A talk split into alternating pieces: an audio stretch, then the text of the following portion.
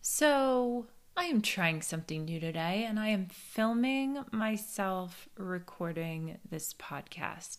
Now, I have tried this one other time and I got so distracted by the camera, which is interesting because I film staring at myself in a mirror, so you would think it's no different, but there's something about seeing the red light on a camera and filming yourself that really kind of just like throws you for a loop. But we're attempting this because I am wanting to put out more videos on social media, and I'm finding it rather challenging, full transparency here, finding it a little challenging to just like sit down and film a video. Like, I just don't work like that. I work really well, and, and those who work with me know this. I work really well when I've got that that question coming at me, right? You toss a question at me, I answer it, and I'm then on a roll right?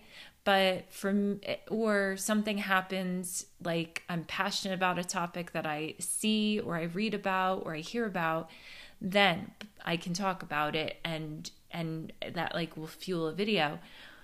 But when I don't have any of that kind of like external stimulation happening, for me to just like come up with certain topics to post to social media can be really, really challenging and really, really time consuming.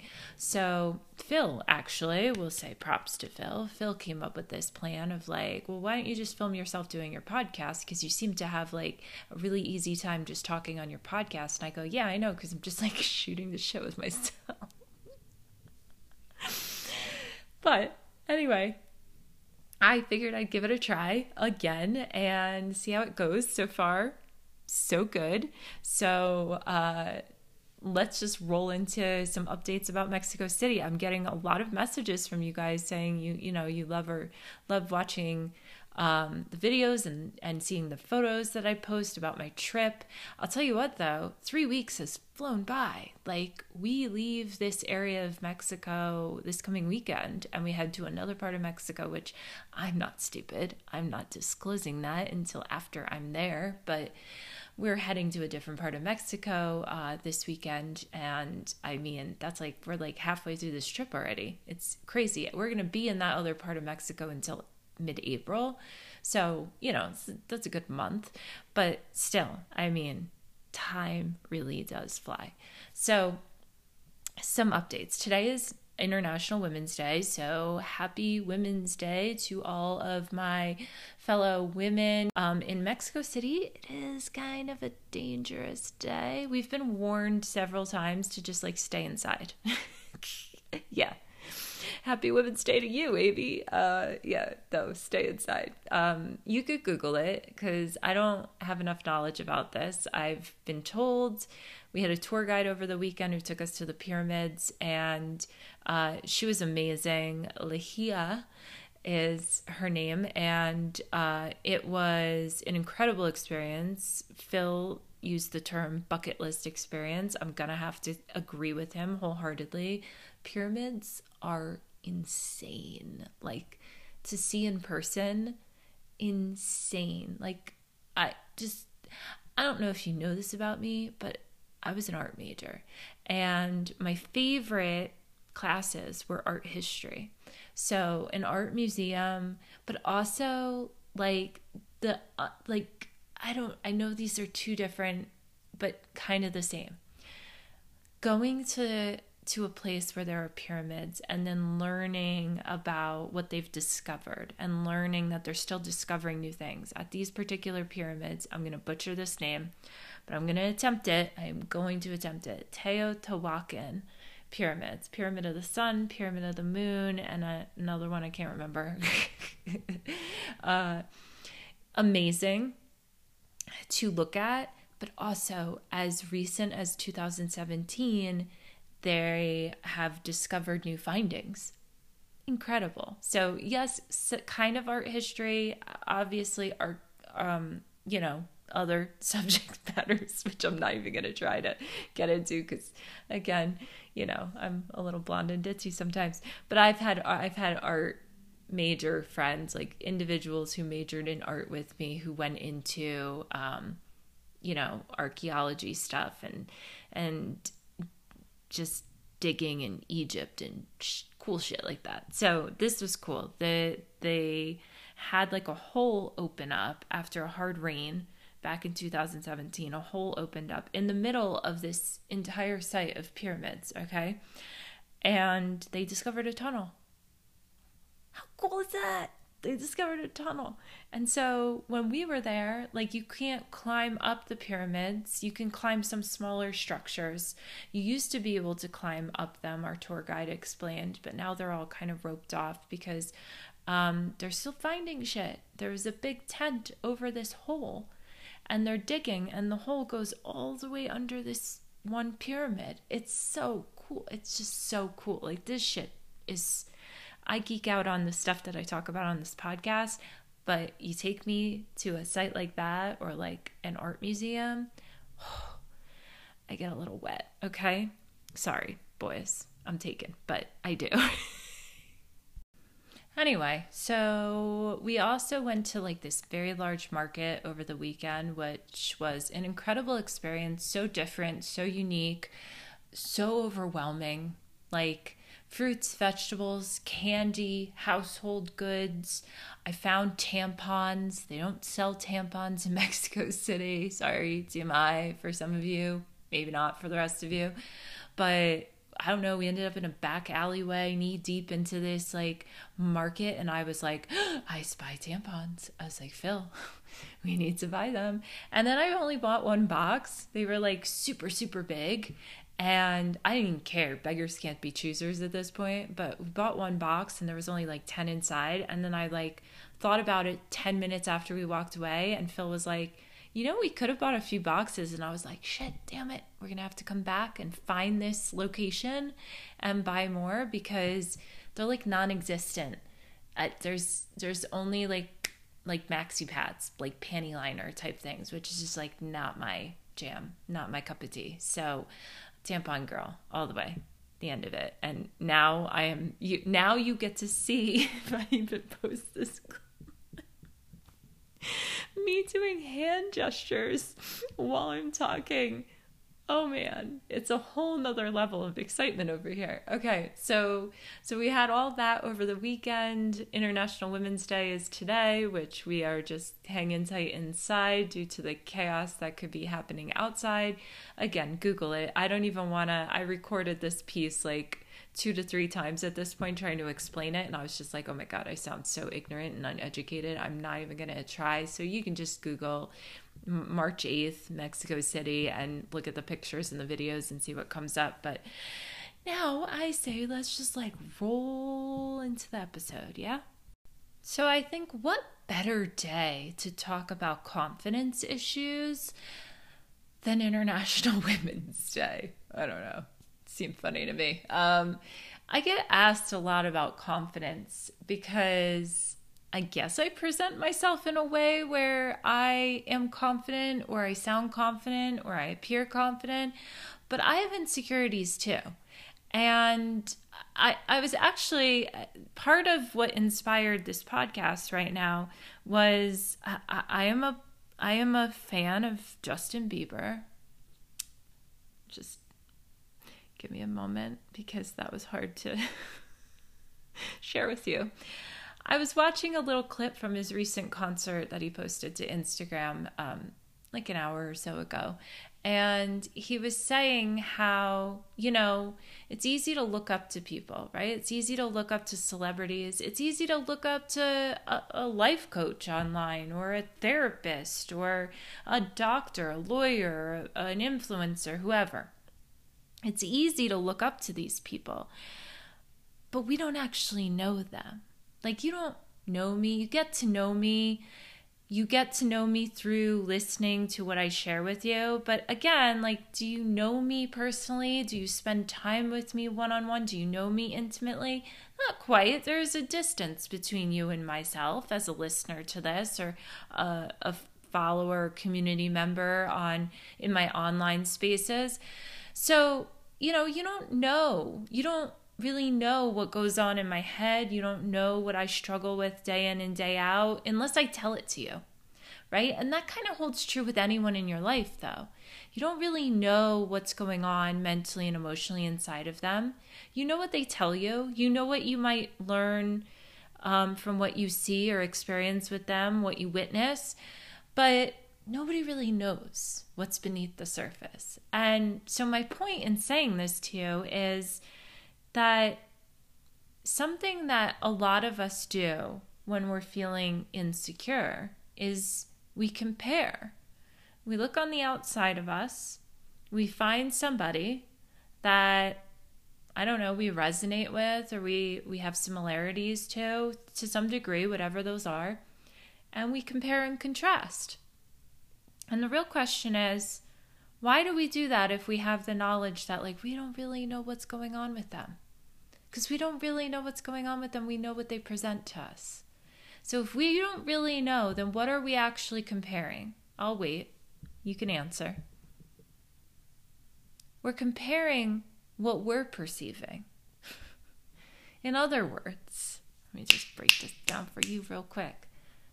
We filter people through our own filters. We talk about this all the time on every single episode. So if I look out at somebody else and I start comparing and contrasting based on what I see, am I comparing the truth or am I comparing what I am perceiving in them? I'm comparing what I'm perceiving in them, right? My assumptions about them. In other words, I'm being a lot nicer to them than I am to me, aren't I? Oh my God, Amy, if you think about it that way, there's noise again. I'm sorry, guys. You're going to have to bear with me here. But if you think about it that way, every time you compare yourself to somebody else, you're really just being a lot nicer to somebody else than you are to yourself because you're not really comparing the truth versus the truth. You're comparing what you perceive as the truth to what you perceive as your own truth. But what you perceive or feel as your own truth is not how other people perceive you. For fuck's sake, I listen to the compliments you guys give me, I read them every day. I sometimes am at a loss for words because I'm so overwhelmed with like gratitude that you think so highly of me. And granted, I constantly am working to think more highly of myself, but if I'm going to keep it real with you here, and this is absolutely the God's honest truth, I don't always think that highly of myself. Those of us who are hard on ourselves learn to be hard on ourselves. So let's get that out of the way first and foremost. I didn't wake up out of the womb I didn't climb out of my mom's vajayjay and suddenly start self deprecating. like, that wasn't a thing. I didn't do that. I learned this self talk. I learned how to treat myself this way. And then what happens is after you learn it, you just perpetuate it over time because it becomes a habit. You just default to it. You do it without thinking. You wake up, and like if you were to consciously change this pattern, you'd have to slow down and be very intentional about changing your inner dialogue, which we'll get into at the end of this episode. But my point is, is that this was said to you, shown to you, taught to you. You experienced this, you soaked this up. This, when when you have a self confidence issue, it didn't come from you. You weren't born into this world doubting yourself. You weren't born into this world wondering if you're good enough. You were led to believe that, led to feel that way. Now, that does that mean, once more, as always, that your parents were horrible people? No. No. But sometimes the way you perceive the environment you're in, sometimes the things you're overhearing or witnessing, or the things that are being directly done to you impact the way you think about yourself and the way you look at yourself in comparison to other people, right? Like if your parents or guardians were the type of individuals who looked at you and compared you to your sibling or looked at you and compared you to the your best friend or a teammate or the neighbor down the street or why can't you be more like so and so those are very obvious impacts that that we can experience those, those are very obvious i don't know what i'm saying at this point those are very obvious ways that can impact our self-confidence But there are more subtle ways, right? If your mom or your dad or whomever your guardians were, if they never spoke highly of themselves, what do you think you learned to emulate? If they only talked negative about other people around you, maybe they said nice things to you, but they shit talked other people, that gets soaked up like a sponge. And the way you filter that and then implement it into your life is always going to be very unique to you. So, needless to say, if you were not born thinking less than yourself, thinking that you could do better, you could be better, you're not good enough, whatever the thought process is, you weren't born that way. And you understand, and it really does not matter who it came from, what the situation was, or whatever, right? I kind of broke it down for you, but really none of that matters because we are focused on moving forward, right? In these episodes of this season. So, so regardless of where it stems from, the fuck do you do with it when you wake up one day and you realize, wow, like my confidence could be better? I could think much more highly of myself than I already do.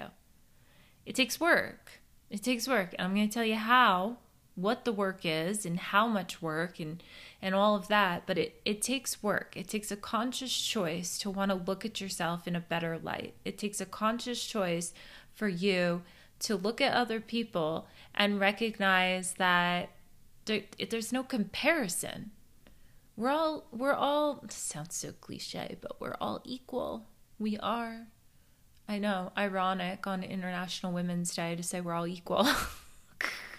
in so many ways, so many ways. That's ironic. But my point is is that we're equal in terms of our self-value. We're equal.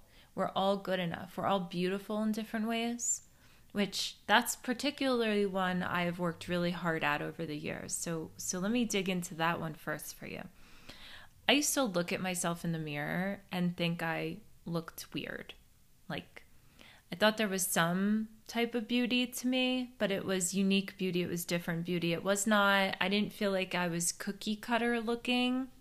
I didn't feel like back then when I was like, you know, elementary school, middle school years, I didn't feel like I looked like all the other pretty girls. I thought my nose could be smaller. I thought my head could be smaller. I thought a lot of me could be smaller, if we're being real. But I didn't look at myself and and see beauty, right? And we could get into conversations about representation and whatever, right? Because when I was a little girl growing up, all the Barbie dolls looked the same. They did and they did not they were not anatomically correct either because i checked because i was a major pervert as a child. I was like pantsing ken and pulling up barbie's shirt and i was like um, there's no nipples to these boobs and where's his dick? My point is the way i filtered myself i looked different i felt different right? Because to the rest of you you might be like oh well you're a white little blonde girl what kind of representation do you need? Truth. I get that but the way I filtered myself, I didn't feel like I fit in. And I think that resonates with a lot of people out there, a lot of you listening right now. You might be like, yeah, I I probably could look, you know, to the right or to the left and see a lot of people that look like me, but I feel very different. And that impacts your confidence. And again, where does that come from? Well, I- will give you a little briefing here, right? Like, my mom is a beautiful woman. But I didn't ever really hear my mom speak too highly of herself. I heard my mom be very critical of herself. I heard my mom say, you know, she could she she could look better, she could be better, she could be skinnier. I heard my grandma do the same thing when my grandma lost a ton of weight as she got older and if you said anything about it, she would still call herself fat. And these days I hear my mom saying similar things. And I'm kind of like, Mom, no, you like, you're tiny. What are you talking about? And so when that is the influence you have, you start to adopt that inner narrative as your own. If I could tell you how many times a day I have to pause myself to not say certain things about me that I instinctually want to say because they're just kind of ingrained inside of me, I don't have a number for it because it's far too many to count. And sometimes I don't know that I'm speaking like not too highly of myself unless somebody else points it out to me or after it's left my lips. So that's a little personal story for you. But the moral of, of this story is that we all have our own unique filters and they all come from our own unique experiences and how we filtered those experiences. So you could have insecurities, you could have confidence issues, even if you grew up with parents who constantly affirmed to you that you're beautiful and you're worthy and you're smart and you're gifted and you're loved by so many. Like, you could still have confidence issues because no, not everything falls single handedly on the parents. We have our own filter system. And so it's not a matter and and I think this is an important point to make here on this episode and and maybe be reminded of moving forward. This isn't about oh my god, if I become a parent, I need to be perfect so I don't harm my children because I can't tell you how many times I listen to parents say that to me. Like, how do I make sure my kids aren't harmed? And I said, your kids are kids are going to have their insecurities, they're going to mess up, they're going to have their mishaps regardless of what you do, but what you can do is be a consistent support system for them, consistent source of love for them, consi- like just whatever it is be consistent. And for fuck's sake, if you're going to be consistently toxic, then maybe sit down and check yourself a little bit. The best thing you can do for your child as a parent is be the happiest version of yourself, the healthiest version of yourself, not the most perfect version of yourself. Matter of fact, that's going to be detrimental to your child. If anything, if you're a parent or you want to be a parent, the best thing you can do is be vulnerable. Manage your emotions, but be vulnerable in your expression with your child. Let them know you're flawed. Let them know when you don't know something. Don't pretend you know everything. Don't pretend you have it all together. If if that's the message you're sending, it's clear. But when you send a message like I received growing up of like I never heard my mom speak highly of herself, but if when I got to the age where I had a mouth on me cuz we all know, we all know she's got a mouth on her. When I got to the age where I started using that mouth, I would say to her, you know, mom, you don't you don't speak too kindly about yourself. Are you, do you, do you not feel confident? I love myself. What are you talking about? Is often the response I got. And I was like, uh, doth protest too much.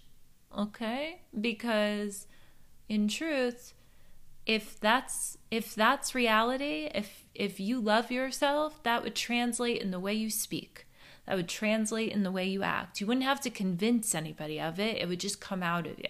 So, let's go back to what I was saying at the beginning, right? A lot of you will say to me, whether it's in conversation with me directly or it's through the messages I receive from you, you will often say, You're so confident. How do you do it?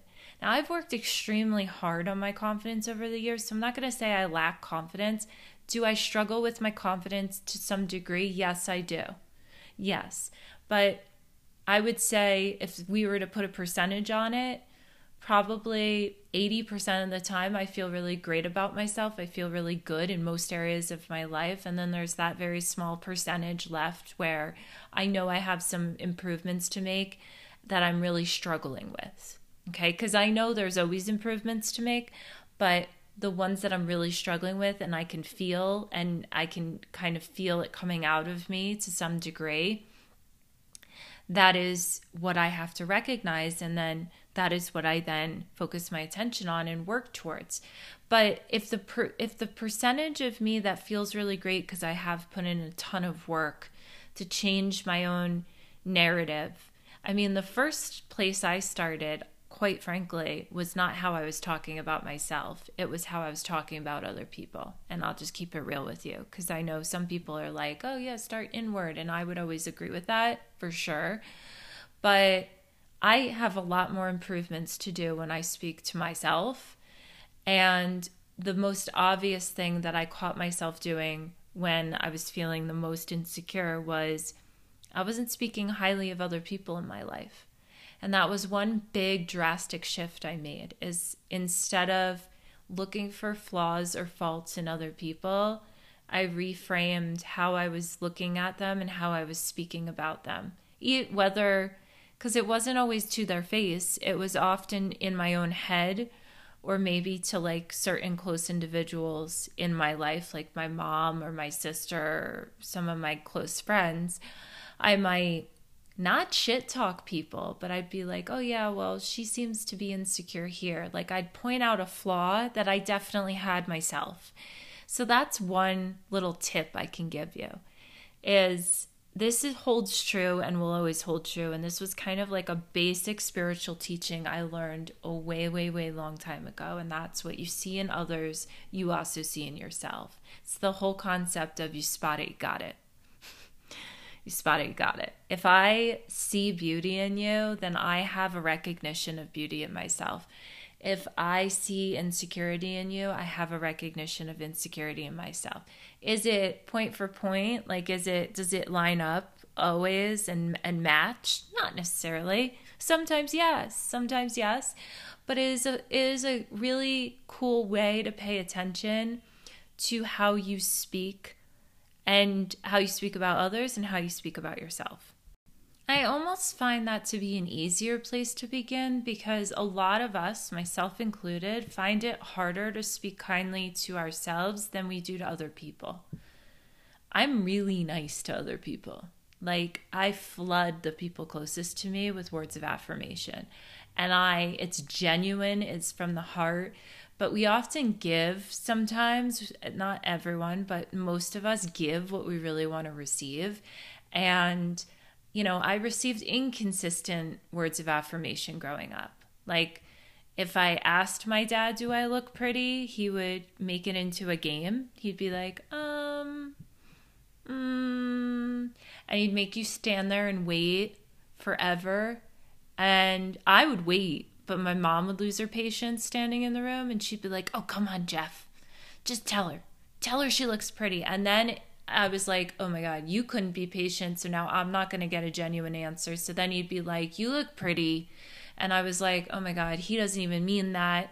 And that was kind of a way that I I got wounded a little bit. Like, like daddy doesn't even think I'm pretty. I, I often didn't feel like men thought I was good looking, thought I was beautiful. And and that starts with those first relationships. I remember as I got older, I started to rely heavily on hearing compliments from my brother because my dad was just not a vocal one and my mom always kind of interjected herself and was like tell her you love her and i was like oh my god could you just let him do it authentically because now it none of it feels real doesn't feel like he loves me. It doesn't feel like he thinks I'm pretty. Like, I just want a moment where he's going to say it on his own. And so, what happened with that is that created patterns in myself of like, A, I thought I had to beg men to give me compliments, I had to demand it. Like, tell me I look pretty, tell me I look pretty, kind of thing. Or I'd go the opposite route and just like tolerate never hearing it, even though I was like dying to hear it like just need some words of affirmation somewhere. And you know and and that kind of shows you how like that dynamic within the family really creates that inner narrative but also creates the behavior pattern of how you act when you leave that environment when you're with other people. I started to get to the point where like if a man did willingly offer me a compliment i just melted because i had never really received them freely. And it was like, oh my God, you're being so so when I hear people say to me, why do I get so attached when a man is just like kind to me? And I go, no, I get it. I get it because I've been there because you didn't have it. And when you don't have something, when you're like, consider this, right? When you're deprived of something, like I was deprived of tampons. hang, hang tight. I'm to get to my point when you're deprived of something, like I was deprived of tampons, I didn't realize how much I take tampons for granted until I didn't have it. And then I was dying to have it. And then I was like resenting what I was getting. I was like, ugh, I will try to make do with these maxi pads, but these are just like not cutting it, not what I like. I'm also like a thong girl, sidebar. Like, not, I don't like wearing normal underwear. If I could walk around naked, I would 24 7. Now you have way too much TMI about me, but that's the God's honest truth. I love being naked. Like, that's the level of confidence that I have worked up to. I love being naked. I walk around naked in front of anyone. I do not give a shit.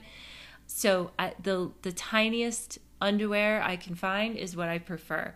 That means I can't wear like even those thong maxi pads. Sorry, dudes listening. I, I'm assuming it's mostly females, but I know I have men in my audience. Those thong maxi pads just don't cut it for me either. So you know, I went without them. And I was like, when I saw them, I like drooled all over myself. It's like, oh my God. So now take that and apply it to like compliments from men or women, whatever. Doesn't matter. I don't care what you're into. Okay. Like if a man was remotely kind to me, said something like just genuinely and freely without me having to pry it out of him or coax it out of him, I was like, oh my god you must love me because because men because because daddy didn't compliment me and and he didn't really say he loved me and i just assumed my dad doesn't love me like that was me as a kid i just assumed dad didn't love me because i didn't ever hear it unless it was forced out of him and then when it was forced out of him and i would start crying he'd go you know you love you know i love you and I was like, actually, I don't. No, I don't. Sorry, I don't know that. Like, am I supposed to just know that because you exist here? I don't know that. I have no clue that you love me. T- I hear the words coming out of your mouth. I do not believe them at all. So, so in my head, it was like, oh well, if you're being nice to me and actually like speaking to me, you must love me. You must be in love with me. So it was literally like I had such a warped sense of reality back then because it was like any man who was remotely nice to me, who remotely spoke to me, I was just like, oh my God, everybody's in love with me. Yeah, now that we could label a little narcissistic, egotistical, if you will, but truly, I was deeply insecure and deeply, deeply hurt. I also think it's really important to address the fact that like when you have childhood trauma to to there there are different levels of it, right? And it doesn't mean that your parents were bad or your parents didn't love you. My parents really love me. They love us a ton. They did a lot for us, but also their behaviors with themselves, their emotional maturity level, their ability to cope with conflict or stress, those skill sets were not built up so, were my parents really great parents? Yes. In many in many ways, yes. Were they good examples of confident, mature, supportive adults? Not necessarily. Does and, and and this is kind of these are the nuances to to these teachings that you don't necessarily get when you read an Instagram post or caption. And that's that both can be true my parents can have without knowledge caused me some level of insecurity or trauma or abuse or harm. Not because they intentionally did it not because they were wanting to do it not because they're malicious people but because they didn't have a sense of understanding they didn't have awareness they didn't have coping tools. Both things can exist. Both things can coexist.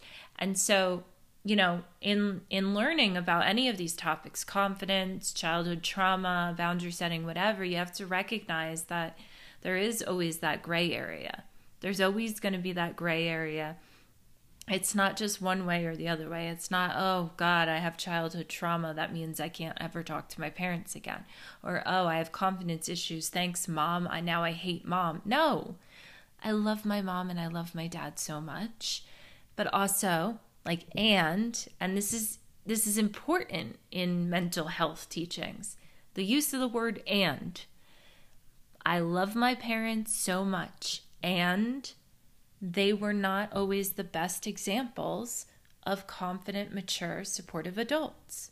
And that's okay. I'm learning, I'm growing, and that's all right. I've forgiven them. I don't know if they forgive themselves sometimes, but that's really not my business. I have good relationships with them. I constantly work on my relationships with them, but you get my point. So, back to the confidence stuff, right? Like, that is where it all develops. Where to begin is where is it most obvious for you? You know, there's so many ways to go about this. You can start trying to talk to yourself nicer. I would say that's probably way more difficult for most people than it is to try to shape how you're talking about other people first. Now, the reason I find that one to be the most easiest is because it's most obvious when it's outside of us. You can start to just slow down and hear how you start conversations when you're talking about other people and choose to reframe them. Instead of pinpointing a flaw or an imperfection in someone else, find a positive quality about them. Don't offer insults or criticism where it's unnecessary or just in like mundane conversation with other people. Why? Because because you don't want to you don't want to speak highly of yourself or them you don't want to speak about good things going on so you you have to see that's the the other part of this is like the environment i was in nothing could ever be good for too long and i think not only does your nervous system get adjusted to that that's a fact but your the language you use the way you think about things that kind of acclimates to that as well so then when you leave that environment and you go out and you have your other uh, relationships and the other environments you frequent, you'll find that, and, and I say this to clients privately when I work with them, you always have a threshold, right, for good. And I didn't have a very large threshold for good. I had a very large threshold for bad, but I did not have a really good threshold, high threshold for good. So it was like when good things were happening, I had to cinch it off. I was like, mm, too much, too much. When's the other shoe gonna drop? Let me find it. If I can't find it, I'll sabotage it because I need to be comfortable. And my nervous system is comfortable when there's a roller coaster. My nervous system is not comfortable when everything's just smooth and balanced and, and we're just like sailing the the seas and everything is is feeling good I get suspicious because that was the way I was raised. That was the way my nervous system has adapted to things. So that's another aspect of this, another layer of this to pay attention to is like, if you notice all the conversations you're having with the majority of your friends is that you have to talk about other people and you have to say negative things about them, not because you're trying to be mean, but because that's just the way you shape a conversation because that used to be the way I shaped a conversation. I was like, the only reason I had to call up another friend was to shit talk somebody else. And not like the intent wasn't shit talk, it was just like, let me tell you all the bad things I noticed and let's talk about them. Well, that's comfortable for me because that's the environment I was raised in. Those those were the examples I had. I didn't have an example of somebody speaking highly. I will say this one of the first examples I had um, was a, an aunt of mine, and one I have many Aunt Barbaras. One of my Aunt Barbaras, um, she I didn't I didn't see her a lot growing up, but when she did come by, and usually it was like we were at my grandma's house. When she did come by, she was just always this like ray of light. And she was the first person in my life that I I looked at and I listened to her and I had such respect for her. And she was the first person I never, like, in my head was like, bullshit, you're faking it. Because the way I was raised was like, I listen to people have conversations about happy people and say they must be faking it. They must be lying. So I would look out at the world through this lens of like, oh my God, you're sharing your happiness with us. There must be something terribly wrong oh, you're posting. I think I said this on a recent episode, or I was saying it to a client. I cannot for life of me remember. I say things these days, but or I'd look at a happy couple, post a photo online, and I'd think to myself, oh, there's trouble there. Like that was how my brain worked because that was what it was conditioned into me. And so my aunt Barbara was the first person and but I only had like brief fleeting moments and experiences with her. They were always positive. And so I only ever had really great things to say about her because they were always positive, but they were so brief and fleeting. I wish, looking back, I had had more time with her. She's still alive, but she lives in another state and and you know, we don't see her very often. So but had we had I had more time with her and it consumed me more, that would have probably had more of an influence on me, right? and and so she was the first person and then the and I can't be certain but the next profound example I have in my head because these are the ones that stick out to me there I'm sure there are ones in the in between don't get me wrong but but the second most profound example in my adulthood now because that was childhood in my adulthood that I that I felt like spoke highly of people is my sister-in-law which you would be like, isn't that recent? No, she was she's been with my brother for over a decade at this point. So she's been around, but in my adulthood, she was like the first person that I would listen to the way that she would talk about other people and or she would listen to my brother and I talking about family and she wouldn't participate. And at first I would just think oh she's just like trying to stay out of like our family stuff.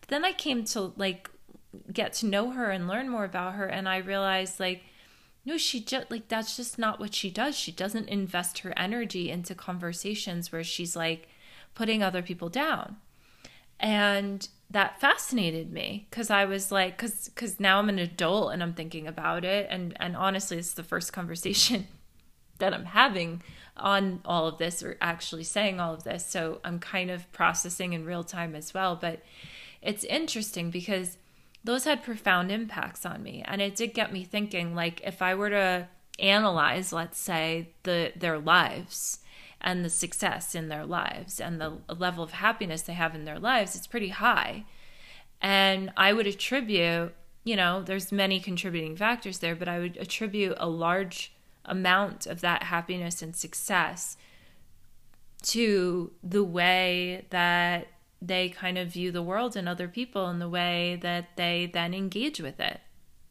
So, why don't we start to wrap all this up, shall we? Another method that I personally used when I was just starting to work on my confidence.